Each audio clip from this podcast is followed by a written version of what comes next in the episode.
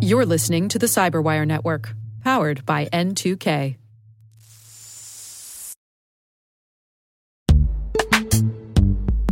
And now a word from our sponsor, Netskope. Netskope is a worldwide leader in SASE and zero trust.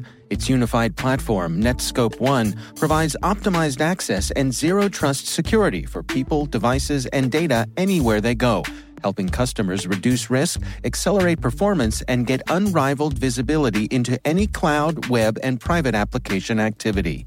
To learn more about how Netskope helps customers be ready for anything on their SASE journey, visit netskope.com.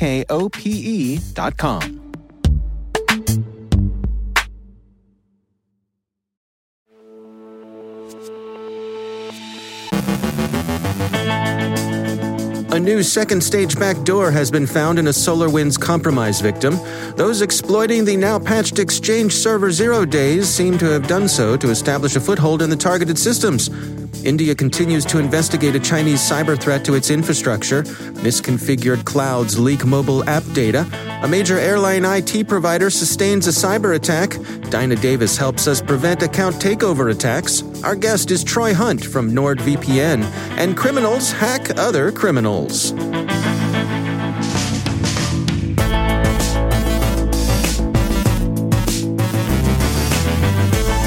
From the CyberWire studios at DataTribe, I'm Dave Bittner with your CyberWire summary for Friday, March 5th, 2021.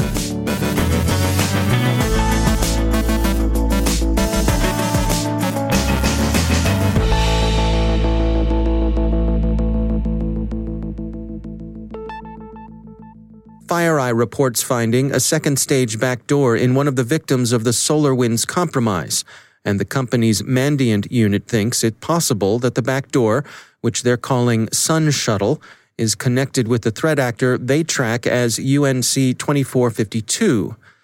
Mandiant wrote, quote, the new SUNSHUTTLE backdoor is a sophisticated second stage backdoor that demonstrates straightforward but elegant detection evasion techniques via its blend in traffic capabilities for C2 communications.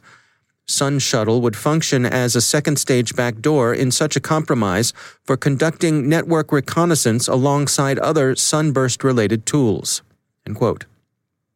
UNC 2452 has been associated with the solar wind supply chain exploitation, but FireEye stresses that its researchers have not fully verified a connection with SUNSHUTTLE. FireEye is also tracking the exploitation of the Microsoft Exchange Server Zero Days patched this week. Quote, the activity we have observed, coupled with others in the information security industry, indicate that these threat actors are likely using Exchange server vulnerabilities to gain a foothold into the environments. This activity is followed quickly by additional access and persistent mechanisms. End quote. Their investigation continues. Indian media outlets continue to warn of alleged Chinese cyber attacks on India's infrastructure. The reports center on conclusions reported by Recorded Future, which yesterday confirmed that it had found no evidence of Chinese cyber sabotage in the power outages Mumbai sustained in October. Recorded Future is quoted by CNBC as saying that it is tracking the threat group Red Echo, which is targeting India's oil and gas assets electricity sector, maritime assets, and critical rail infrastructure. The motive appears to be staging. As Recorded Future said, quote, this is not for any economic espionage opportunity, but it is targeted at future disruptive cyber operations. So, it's not theft, but it could be battle space preparation.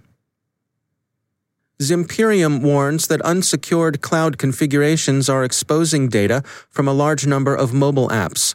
Both Android and iOS apps are affected.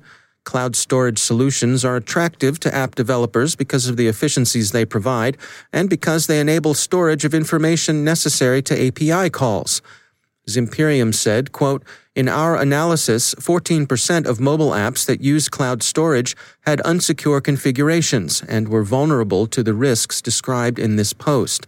In apps around the world and in almost every category, our analysis revealed a number of significant issues that exposed PII, enabled fraud, and or exposed IP or internal systems and configurations. It's not that the cloud services don't provide detailed guidance on how to configure storage, and they're large and well regarded services that include Amazon Web Services S3, Google Storage, Microsoft Azure, and Google Firebase. Rather, it's that users too often fail to follow that guidance and consequently misconfigure their storage in ways that turn out to be leaky.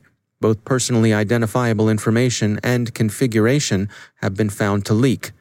The lesson Zimperium draws is that cloud users should ensure that their cloud storage and their databases are not exposed, unprotected, to the Internet, and of course, monitor for exposure or compromise.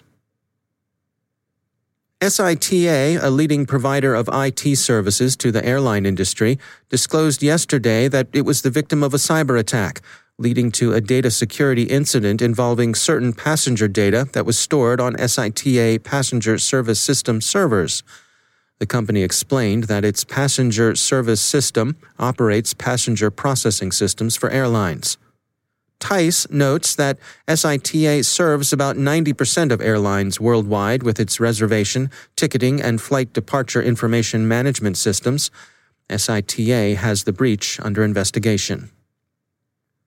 And finally, the hackers get hacked too. Krebs on Security reports that three of the largest and most influential Russophone cyber criminal forums were themselves hit by hackers who stole and exposed data taken from the sites. The forums were Mazafaka, also known as Maza, Verified, and Exploit. Researchers at Intel 471 puts the number of sites hacked at four, adding Cred Club to the list – Intel 471 has been unable to identify either the hackers, but they have been able to confirm that data the hackers posted on various sites indeed seem to be genuine. The data include, according to Recorded Future, usernames, emails, account passwords, and social media IDs. The motive of the incident isn't certain, but Krebs on Security says that it seems likely to be a familiar one money. Whoever was behind the intrusion was able, at least in the case of Cred Club, to induce the forum's customers to use a money transfer service misrepresented as having been vouched for by the forum's administrators. But even if you're disposed to trust crooks, and in fairness, any market, even a criminal to criminal one, would seem to require some measure of trust if it's to operate at all, your trust in this place would have been misplaced. Those who used that transfer service indeed found that their money had been transferred, but into the virtual pockets of other crooks. Where it's gone, baby, gone.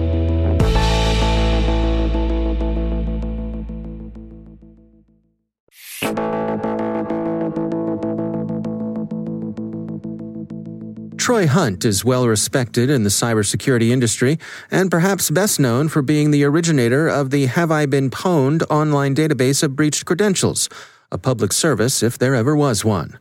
He's also a member of the NordVPN team of advisors, and he joins us to share his insights. Well, it's, it's sort of an interesting time because on, on the one hand, we're getting more ubiquitous encryption than what we ever had before on, on the transport layer, uh, which is good. And in fact, I'd noticed just yesterday, I posted a link to uh, the Facebook page for Have I Been Pwned, and Facebook gave me a warning. It said, it's not HTTPS. Are you really sure you want to do this? That's pretty cool. I, I, like seeing that here. On the other hand, we, we've still got all of these edge cases where we just simply don't have transport layer security. Uh, so a really good example. In fact, I did write about the, the value proposition of VPNs a few months ago. And I, I found that particularly the, the likes of banks are, are, still not doing enough to enforce that the first request is sent over HTTPS. So they don't necessarily force all connections to be secure using things like uh, HTTP strict transport security, which is out there and it's free and everyone has access to it. So there's still a really good value proposition, even on the first entry point to the bank for products like NordVPN to, to make sure that that traffic isn't intercepted. Because uh, if you can't get the first request through safely, then everything sort of falls apart after that. In terms of, of how people are perceiving VPNs, I mean, I, I think the message is out there that um, folks should be using them but uh, there's a lot of confusion around the various uh, products that are being offered. You know, there are, there's no shortage of of free VPNs out there, and and I think they tend to cloud the market a bit because you also hear these stories about you know if if something's for free, you're the product that you know, your data is getting sold and and and so on. I mean, how, what are your recommendations for folks to kind of sort that out? I'm, I'm, not sure how often I actually agree with that term, given I provide a free service for, for people with Have I Been Pwned. I don't look at them as Yes, you are, you are I'm, the edge case. I'm not sure the edge case. The, the, but, the, noble edge case, Troy. I, I, think the, uh, the, the big thing to keep in mind is that trustworthiness in a VPN provider is absolutely critical because they control your traffic. So if you're using a VPN provider and you go, oh, these guys are good because they're free. It's like, well, the, the, big question you've got to be asking is, do I now want to delegate all of my traffic to this provider? Now, that means that any traffic that's sent in the clear that's not over, let's say, HTTPS for normal internet connections, they get to inspect it, they get to modify it, they get to reroute it. But it also means that a huge amount of the traffic that is encrypted is also still observable insofar as they get to see where you are going. Uh, so, what is the host name that you're connecting to, for example? Now, you might be connecting to a, a site uh, about health. Uh, now, that is a very generic concept, and someone might see that it's you know, myhealth.com, but what if it's a site about depression? What if it's a site about suicide prevention or alcoholism or something like this? So, you are putting a lot of trust in the VPN provider. So this is why choosing one that, that you can trust and that you do feel is is reliable is is absolutely essential. And there have been some absolutely shocking cases of VPN providers doing the wrong thing as well. Yeah. What is on your radar as, as we continue, you know, full speed here into 2021, having been through this last year of uh, pandemic and and the, the focuses that the fraudsters have had um, when it comes to that, especially when it comes to things, you know, like the vaccine, uh, using these things to trigger on, on people's fears. What, what sort of things are on your radar for the coming year? I was, I was just laughing because I was literally having a discussion with my mother yesterday, and, and, and we're in a bit of a privileged position in Australia because we've got very, very low rates of corona, and, and we're, we're really mm-hmm. taking our time with the vaccine. And she's sort of saying, you know, look, I'll, I think I'll, I'll take my time and, and not rush it. And she's in her, her early 70s, but very fit and healthy. Uh, and I sort of said, look, mate, you know, mum, you like you're in a, a high risk demographic with your age. Take the vaccine when it comes. Do not read the Facebook posts about it. you know, like I'm, I'm, I'm less worried about the scammers and I'm more worried about her friends. You know, that's what worries me. but, but in all seriousness, this is one of the greater concerns I, I have, which is legitimate, for, for want of a better term, legitimate disinformation from people that just simply don't understand the science. Now, to be clear, I don't understand the science, uh, but I know the scientists do. So listen to those guys. The the scammers, yeah, the, I guess part of the problem here is that a, a lot of their behaviour by design is indistinguishable from legitimate communication. Now, whether that's disinformation, and of course we've seen very well orchestrated disinformation campaigns over recent years, or whether it is, is literally leads to things that like of phishing attacks, wherein a, an era where there is a lot of concern and there's a lot of people seeking out information and there's a lot of vulnerability. And this is precisely the sort of things that scammers prey on. So inevitably, we're going to see uh, this situation with vaccines rolling out taken advantage of. I want to touch on um, Have I Been Pwned and, and uh, your creation of that. Um, where do you see that heading? I mean, is it is it uh, steady on towards the future, or are there additional sorts of functionalities you like to have, have it, or is simplicity part of what makes it work? Well, yeah, look, I've gone through a bit of an epiphany, I think, the last couple of years. So, uh, bang on two years ago, I decided to go through a, an M&A process, a merger and acquisition process, and, and find somewhere for Have I Been Pwned to sort of go permanently and grow and do all of these things. And it, it was look, it was a fascinating process. I'll give you that much, but it was yeah. very painful, uh, and it, and it resulted in in no sale. And and I got to say, when I got to the end of it, this is about bang on a year ago now. I was really relieved, and I, and I sort of went like, you know what? If if I just keep doing the same thing I'd been doing at that time for six and a bit years, I'm okay with that. I've got a big backlog of stuff I want to do, and I'm gradually adding more and more bits, but. This is meant to be a hobby project, you know, not, not a career. And I, I, think that Have I Been Pwned is at its best when I'm not stressed and feeling pressured to continually do new things. I'm, I'm quite happy just ticking it along as it is. Yeah, well, no doubt. I mean, it's been a, a great uh, service to the community. So, um, hats off to you for all the work you've done and continue to do. Yeah, cheers. Thank you. That's Troy Hunt from NordVPN.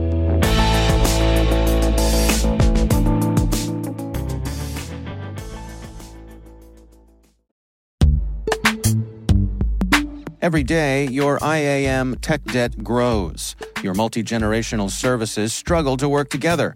Building an identity fabric can fix this. It makes all your identity tooling stronger and allows you to connect any app to any service you want to use with zero coding, zero maintenance, and zero app downtime. Strata's identity orchestration platform separates the identity logic from your applications so you can optimize existing IAM tools and manage them in a single control plane. Now, every vendor, standard, and architecture work together. In short, building your identity fabric means you can secure your non standard apps, keep your complex access policies, retire outdated IDPs, and modernize in record time. So build your fabric with Strata Identity and get rid of tech debt for good. Visit strata.io slash cyberwire, share your identity priorities, and receive a pair of AirPods Pro. Offer valid for organizations over 5,000 employees. Connect today at strata.io slash cyberwire.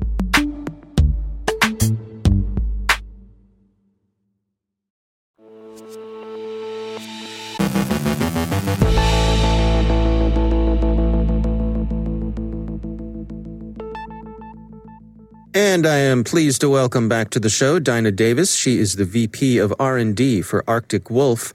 Uh, Dinah, always a pleasure to have you back on the Cyberwire.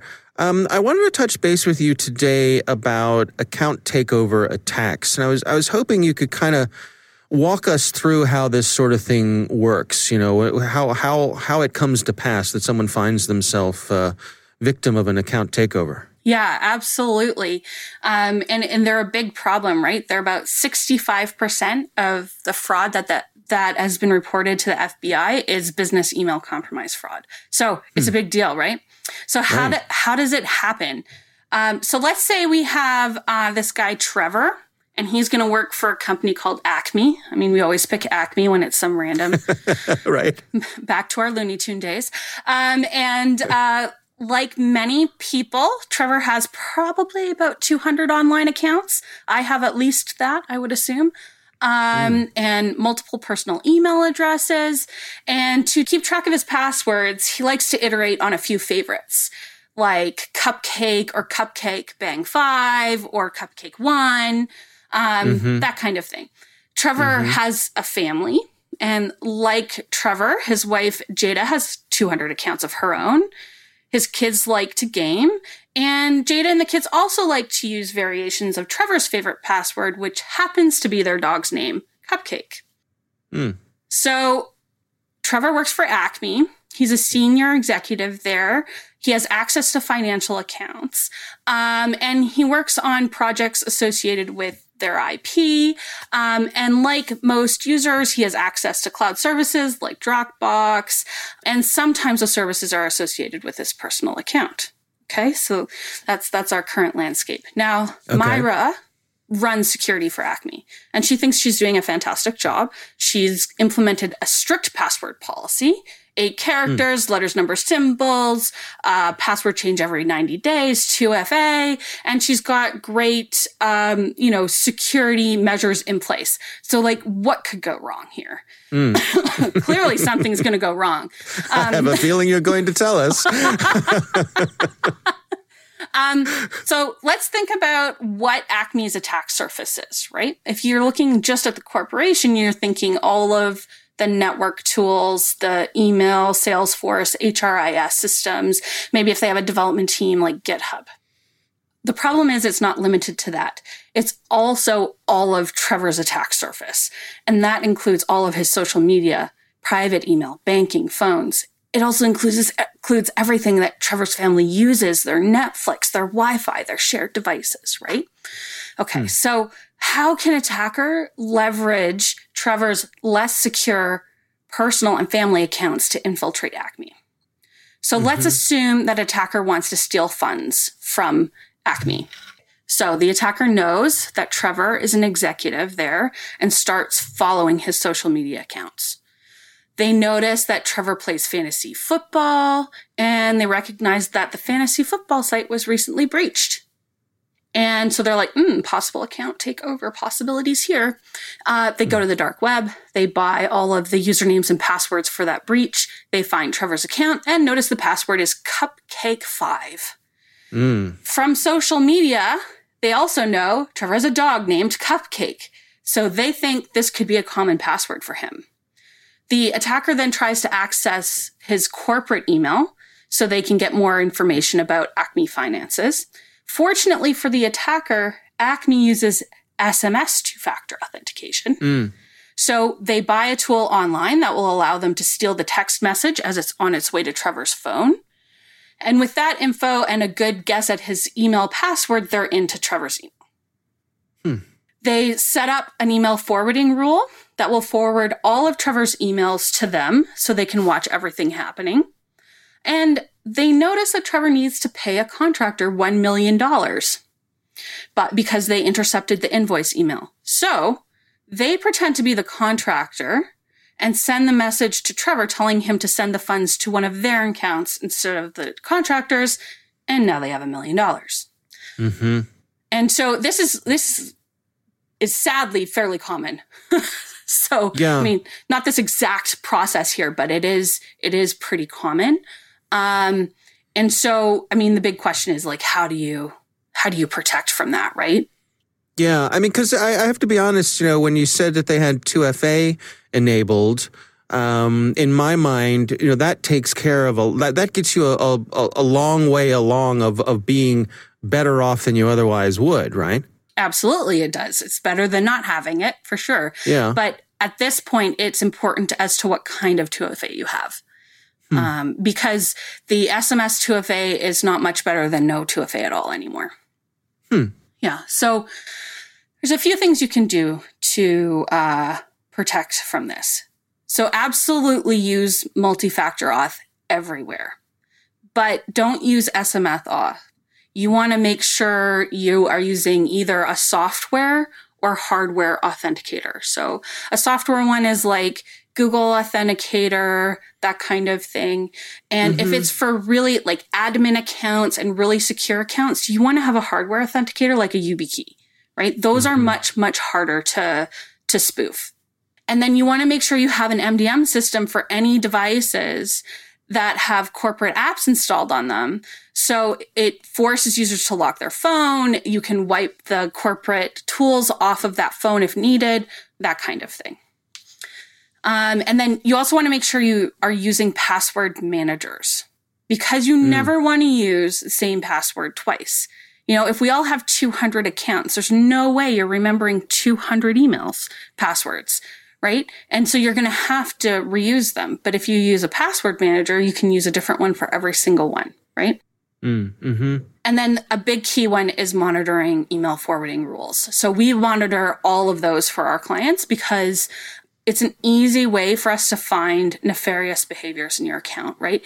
Not only does it tell us that a, uh, a forwarding rule was created, it tells us who created it in the system. So if they do create one and they're forwarding it to an external usage, we know which account might be pom- compromised because of that. So that's a very key piece as well. Yeah, yeah. So many of these uh, make use of that email forwarding, like you said, just kind of slip into somebody's email. Absolutely. Yeah, yeah. All right. Well, good advice, Dinah Davis. Thanks for joining us. No problem.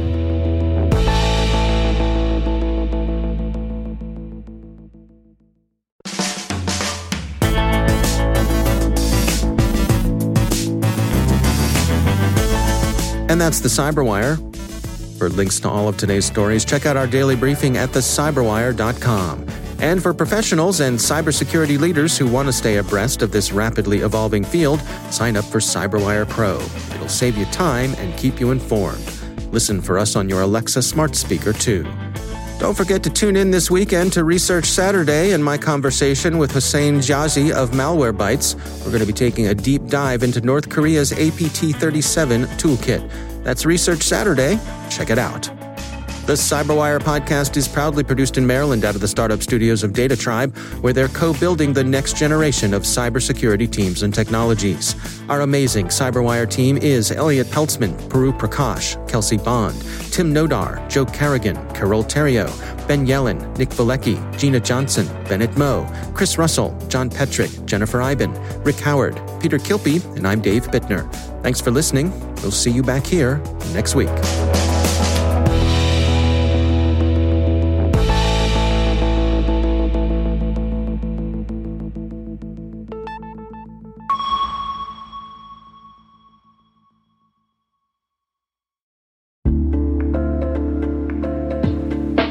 Hi, everybody. It's Maria Varmazis here, your host over at T Minus Space Daily, and sometimes a guest on Hacking Humans, too. We here at N2K Cyberwire work hard to bring you concise, intelligence driven news and commentary, and we'd like to know how we're doing. Please take a few minutes to complete our audience survey and share your feedback to help us continue to grow and meet your needs. Visit cyberwire.com slash survey.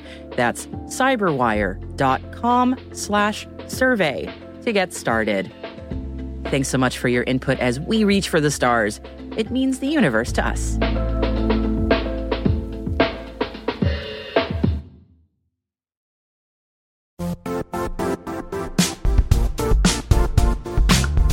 And now, a word from our sponsor, Zscaler, the leader in cloud security. Cyber attackers are using AI in creative ways to compromise users and breach organizations. In a security landscape where you must fight AI with AI, the best AI protection comes from having the best data.